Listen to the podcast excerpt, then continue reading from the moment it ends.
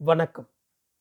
எழுத்தாளர் திரு செந்தில் ஜெகநாதன் அவர்களின் மழைக்கண் சிறுகதை தொகுப்பிலிருந்து அன்பின் நிழல் எனும் தலைப்பு கொண்ட சிறுகதை.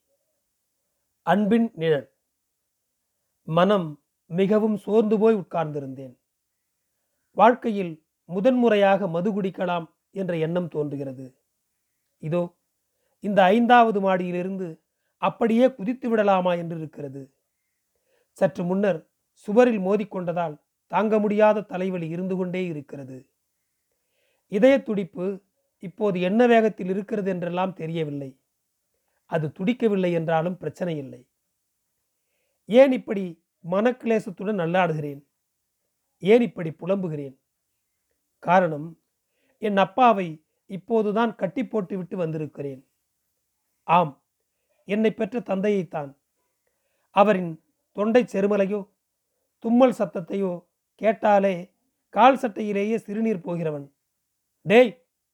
என்ற குரலுக்கு உடல் ஒடுங்கி மிரள்பவன். இன்று அவரின் கைகளை முறுக்கி இழுத்து கட்டி போட்டு விட்டு வந்திருக்கிறேன். அப்பா ஒரு சுயம்பு. தானே வளர்ந்த வனவிருட்சம். தாத்தா வெறும் நாற்பது குழி நாற்றங்காலை தவிர வேறெதுவும் வைத்துவிட்டு போகவில்லை. அப்பா தலை கிளம்பி உண்டானதுதான். நஞ்சை புஞ்சை என இரண்டு வேலி நிலமும் வாழைத்தோப்பும் கூடவே வீடு வாசல் என வந்த அனைத்துமே அப்பாவின் வியர்வையால் வந்தவைதான். தனது ஒன்பது வயதில் ஏற்பூட்டி உழத் தொடங்கிய அப்பாவின் உழைப்பைத்தான் ஊருக்குள் உருப்படாமல் சுற்றித் திரியும் பையன்களுக்கு பாடமாக சொல்வார்கள் ஊர்க்காரர்கள். ஒற்றை ஆளாக உழவடித்து நடவு நட்டு களை பறித்து அறுவடை செய்து பெரிய களத்தில் முதலாளாக கதிரடித்து ஊரிலேயே அதிக கொள்முதல் என்ற பெருமையோடு வீட்டுக்கு நெல் மூட்டை சுமந்து வருவார் என ஊருக்குள் பல பேர் வெவ்வேறு தருணங்களில் சொல்லி கேட்டிருக்கிறேன். வீட்டில் எல்லோரிடமும் கண்டிப்போடுதான் இருப்பார். குறிப்பாக என்னிடம் மேலதிக கடுமையாக இருப்பார். பள்ளி நாளில் ஓவியம் வரைவதில் எனக்கு பெரும் ஆர்வம் இருந்தது. ஒரு நாள் பத்திரிகையில் வெளியான ஒரு புகைப்படத்தை வைத்துக்கொண்டு ஸ்டார்ட் அட்டையில் வரைந்து கொண்டிருந்தேன். திடீரென முதுகில் யாரோ உதைக்க நிலைகுலைந்து குப்புற விழுந்தேன். நிதானிப்பதற்குள் சரமாரியாக அடித்தார். வழி தாங்க வியலாமல் தடுமாறி விழுந்தேன். வரைந்து வைத்திருந்த சார்ட் அட்டைகள் ஏற்கனவே வரைந்து வைத்திருந்தவை என எல்லாவற்றையும் என் கண்ணெதிரிலேயே தீயிட்டு கொளுத்தினார். அன்றிரவு முகம் முழுக்க அழுத பிசுபிசுப்போடு படுத்திருந்தேன். அந்த பைய இன்னொரு தடவை படம் வர்றேன்னு ஏதாவது தாளில் கிரிக்கிட்டு இருந்தான்னா அந்த தாளோட அவனையும் கொளுத்தி விடுவேன்னு சொல்லு என்று அம்மாவிடம் கடும் கோபமாக சொல்லியதை கேட்டு போர்வையை இழுத்து மூடிக்கொண்டு அழுத அந்த இரவின் கண்ணீர் இன்னும் எனக்குள் காயவே இல்லை. அவர் என்னை பற்றி எதையும் புரிந்து கொள்ளாமலேயே ஒரு அப்பாவாக எப்படி இத்தனை காலமாக இருந்தார் என்ற கேள்வி அடிக்கடி எனக்குள் எழும்.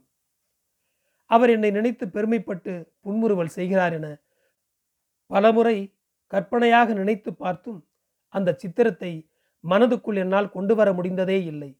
அப்போதெல்லாம் எனக்கு விரக்தி சிரிப்பு தான் மிஞ்சும். அப்பா இறந்திருந்தால் இன்று மூன்றாவது நாள் ஆகியிருக்கும். புதைத்த இடத்தில் நவதானியம் விதைத்து பால் தெளித்திருப்போம். ச்சே ஏன் இப்படியெல்லாம் தோன்றுகிறது எனக்கு? ஏன் அவர் இறக்கவில்லை என்று என் மனம் நினைக்கிறதா? ஐயோ அப்படி இல்லை. அவரின் அப்பா. ஆனால் அவர் செய்த காரியம் அப்படியானதுதான். அப்பாவுக்கு மதுப்பழக்கம் ஐந்து வருடங்களுக்கு முன்னர் தான் அறிமுகமானது. ஒரு நாள் டீக்கடை கலியபெருமாள் மாமா சொன்னது திரும்ப திரும்ப நினைவில் வந்து கொண்டே இருக்கிறது. நாற்பது ஐம்பது வருஷம் குடிக்கிறவன் குடிய உன் அப்பா நாலஞ்சு வருஷத்திலே குடிச்சிட்டான்டா சீனி என்றார். அந்த நேரத்தில் சிரிப்பது போல பாவனை செய்தாலும் அன்று அப்பாவை நினைக்க நினைக்க உடம்பில் நெருப்பை கொட்டியது போல அழுகையும் கோபமும் பொங்கிக் கொண்டு வந்தன.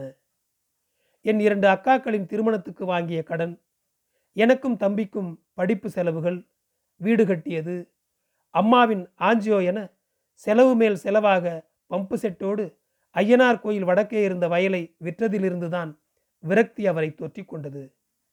அதுவே அவரை மது குவளைக்குள் தள்ளி தினம் தினம் வீட்டை கலவரத்துக்கு உள்ளாக்கியது. பிறகு நானும் தம்பியும் வேலை கிடைத்து நன்றாக சம்பாதிக்க தொடங்கிவிட்டோம். பணக்கஷ்டம் என்பது இப்போது இல்லை. அலுவலகத்தின் ஒரு புதிய ப்ராஜெக்ட் ஒப்பந்தத்துக்காக அடுத்த மாதம் சான் பிரான்சிஸ்கோ செல்லும் வாய்ப்பை மேலாளர் எனக்கு வழங்க இருப்பதாக சென்ற வாரம்தான் அதிகாரப்பூர்வ மின்னஞ்சல் செய்திருந்தார். ஆனால் இப்போதைய ஊதியத்தை விட மேலும் முப்பது சதவீத ஊதிய உயர்வு கிடைக்கும். தம்பியும் சொல்லிக்கொள்ளும்படியான சம்பளம் வாங்குகிறான். அம்மாவிடம் அவரை குடிக்காம இருக்க சொல்ல ஆஃபீஸில் லோன் கீன் போட்டாவது அந்த நிலத்தை மீட்டுடலாம் என சொல்லி இருக்கிறோம். அம்மாவும் அவரிடம் தயங்கியபடி சொல்வார். நாங்களே ஜாடையாக அவருக்கு கேட்கும்படி அம்மாவிடம் சொல்வது போலவும் சொல்வதுண்டு. ஆனால் இவை எதுவும் அப்பாவின் தோல் துண்டை கூட தொட்டு பார்க்கவில்லை என்பது எனக்கு தெரியும். அப்பா குடிப்பதை தாண்டி அவரிடம் ஒரு பெரும் பிரச்சனை இருந்தது. குடித்தவுடன் நான் சாவ போகிறேன் நான் சாவ போகிறேன் என்று களைக்கொல்லி மருந்தையோ பால்டாயிலையோ கையில் வைத்து கொண்டு மிரட்டுவார்.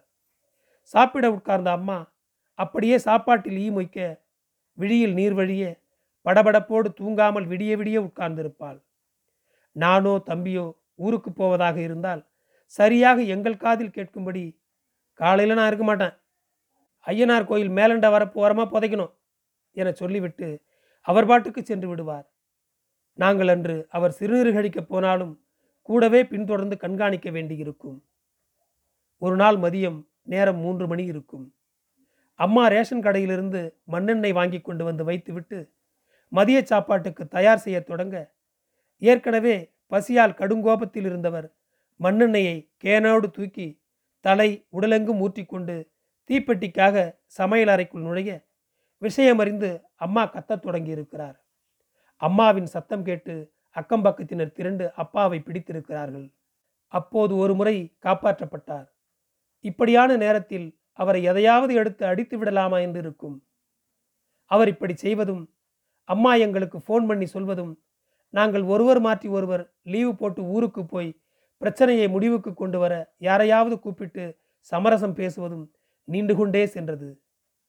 அதுபோன்ற தொலைபேசி அழைப்புகள் வரும்போதெல்லாம் அவர் இப்படி இருந்து எல்லோரையும் கஷ்டப்படுத்துவதற்கு செத்தே போகலாம் என்று கூட தோன்றும். கடைசியாக ராமசாமி தாத்தாவை கூப்பிட்டு பஞ்சாயத்து வைத்து சொக்காய் சத்தியமா? இன்னுமே எதுவும் செஞ்சுக்க மாட்டேன் என பாலை வைத்து சத்தியம் பண்ண வைத்தோம். சத்தியம் செய்த இரண்டு மூன்று நாள் அமைதியாக இருந்தார். அந்த அமைதி அடுத்து என்ன செய்ய நினைத்திருக்கிறாரோ என எண்ணும் கிளியை உண்டு பண்ணியது. பல வருடம் மனதை மிரட்டி அச்சமூட்டியவர் சென்ற வாரம் நடத்தியே காட்டிவிட்டார்.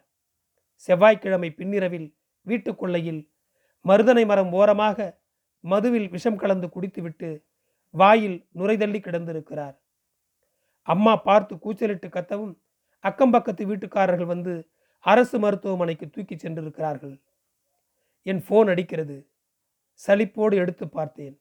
வார்டில் இருந்துதான். அந்த கேரள நர்ஸ் தான் கூப்பிடுகிறாள். வருகிறேன் என்று சலிப்போடு சொல்லிவிட்டு ஃபோனை பாக்கெட்டில் போட்டுக்கொண்டு கீழே இறங்கினேன். மாடியின் ஒவ்வொரு படியிலிருந்தும் கீழே அடியெடுத்து வைக்க வைக்க வயிற்றில் இருக்கும் மொத்த குடலையும் ஏதோ ஒரு கரம் சுருட்டி பிடித்து இழுப்பதைப் போல இருந்தது பசி. வார்டுக்குள் ஒருவித தயக்கத்தோடு நுழைந்தேன். நர்ஸ் என் உடையை பார்த்துவிட்டு முகத்தை நோக்கினார். அப்போதுதான் நான் கவனித்தேன் சட்டையும் பேண்ட்டும் அழுக்கோடு இருந்ததை. பார்க்கவே சகிக்காமல் இருக்கிறேன் என தோன்றச் செய்தது நர்ஸின் முகபாவனை. இந்த இன்ஜெக்ஷனை உடனே வாங்கிட்டு வாங்க. டேப்லெட்ஸ் ஆஸ் யூஷுவல் அண்ட் உங்கள் பேலன்ஸ் த்ரீ தௌசண்ட் கேஷ் கவுண்டரில் கட்டுருங்கப்பா. கையில் ஒரு சீட்டை கொடுத்து விட்டு படபடவென சொன்னார். சிஸ்டர் ப்ளீஸ் என்ன என்பதைப் போல என்னை நோக்கினார். சாரி சிஸ்டர் ரொம்ப சாரி அச்சோ அது ஒன்றும் குழப்பமில்லா. அவர் பேஷண்ட் தானே. மொத்த முகமும் சலனமில்லாமல் இருக்க கண்களால் மட்டும் சிரித்துவிட்டு அகன்றார். வலது கண்ணில் கொஞ்சமாக மை கரைந்திருந்தது. நான் அந்த நர்ஸிடம் நியாயமாக காலில் விழுந்து மன்னிப்பு கேட்க வேண்டுமென ஒரு மணி நேரத்துக்கு முன் நினைத்திருந்தேன். இன்று அப்பா நடந்து கொண்ட விதத்தை நினைக்கவே உடல் நடுங்குகிறது. இந்த மருத்துவமனைக்கு வந்ததிலிருந்தே இரண்டாவது முறை எப்போதும் போல அப்பாவுக்கு ட்ரிப்ஸ் போடுவதற்காக நர்ஸ் வந்திருக்கிறார். ட்ரிப்ஸ் பாட்டிலை பிடுங்கி தூர எறிந்து மருந்துகள் இருந்த பிளேட்டை எடுத்து நர்ஸின் வலது தோள்பட்டையில் அடித்திருக்கிறார். அடியை பொருட்படுத்தாமல் சமாதானம் செய்ய முயன்றபோது கேவலமான சொற்களால் திட்டியிருக்கிறார். சத்தம் கேட்டு வந்த வாடுபாய் பையன் முகத்தில் அரைந்து குளுக்கோஸ் ஸ்டாண்டை கையில் வைத்துக்கொண்டு காற்றில் வீசியிருக்கிறார். தடுக்க வந்த பக்கத்து பெட் நோயாளிகளின் உறவினர்கள் எல்லோரிடமும் திமிரிக்கொண்டு வெளியே ஓட முயன்றிருக்கிறார். அப்பாவுக்கும் எனக்கும் சாப்பாடு வாங்கி கொண்டு வராண்டாவில் வந்து கொண்டிருக்கும் போதே கூச்சல் சத்தம் கேட்டுக்கொண்டே இருந்தது. வராண்டா நாற்காலியில் உட்கார்ந்திருந்த ஒருவர் விஷயத்தை சொல்லவும் நான் வார்டுக்குள் ஓடி வரும்போது அப்பாவை ஒருவர் பின்னே இருந்து கழுத்தை பிடித்து வளைத்திருக்க இரண்டு பேர் அவரின் இரண்டு கைகளையும் பிடித்திருந்தார்கள். எதிரே நின்றிருந்த நர்ஸை மிகவும் அருவறுக்கத்தக்க வார்த்தைகளால் திட்டிக் கொண்டிருந்தார். தன்னை பிடித்திருப்பவர்கள் அனைவரையும் தூக்கி வீசும் முனைப்பில் மூர்க்கமாக கத்தி கொண்டிருந்தார். முன் சென்று அவரை பிடித்து படுக்க வைக்க முயன்றபோது கெட்ட வார்த்தை சொல்லி திட்டிவிட்டு என் முகத்தில் காரி உமிழ்ந்தார். சத்தம் அதிகமாக அதிகமாக பக்கத்து வார்டுகளில் இருந்த டாக்டர்கள் நோயாளிகள் அவர்களுடன் இருப்பவர்கள் என எல்லோரும் வந்து விட்டார்கள். என்னை பரிதாபமாக பார்த்தார்கள். இப்படித்தான் நேற்று அம்மாவிடமும் தம்பியிடமும் சத்தம் போட்டு இருக்கிறார் என்பதாலேயே நான் இருந்து பார்த்து கொள்வதாக அவர்களை வீட்டுக்கு அனுப்பி வைத்தேன். இன்று இன்னும் கடுமையாகவே நடந்து கொண்டு விட்டார். பதற்றத்தில் என்ன செய்வதென அறியாமல் என் கரங்கள் நடுங்கின. பின்பக்கமாக பிடித்திருந்தவரிடம் சைகை செய்து அப்பாவின் மேல் பாய்ந்து பலம் கொண்ட மட்டும் அவரை இறுக்கி பிடித்து அவரை பெட்டில் தள்ளி அவருடைய கரங்களை முறுக்கி மின்னல் வேகத்தில் நர்ஸ் கொடுத்த கட்டி போடும் வார்களை கட்டிலோடு இணைத்து கட்டிவிட்டேன். என் மீது எச்சிலை உமிழ்ந்தபடியும் கெட்ட வார்த்தைகள் சொல்லி திட்டியபடியும் இருந்தார். கட்டிலில் கட்டி போட்ட பிறகு டாக்டர் அவருக்கு மயக்க ஊசி போட்டார். இரண்டு கால்களையும் கைகளையும் கட்டியிருப்பதை பார்த்த பிறகே சுற்றியிருந்த எல்லோருக்கும் ஒரு ஆசுவாசம் பிறந்தது. எனக்கும் லேசான திருப்தியுணர்வு மனதில் தோன்றி மறைந்தது. அதை நான் வெளிப்படுத்திக் கொள்ளவில்லை.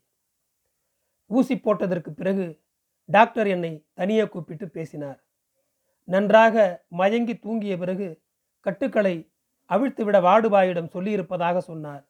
நான் ஒன்றும் சொல்ல இயலாமல் மருத்துவமனையின் மொட்டை மாடிக்கு சென்று விட்டேன்.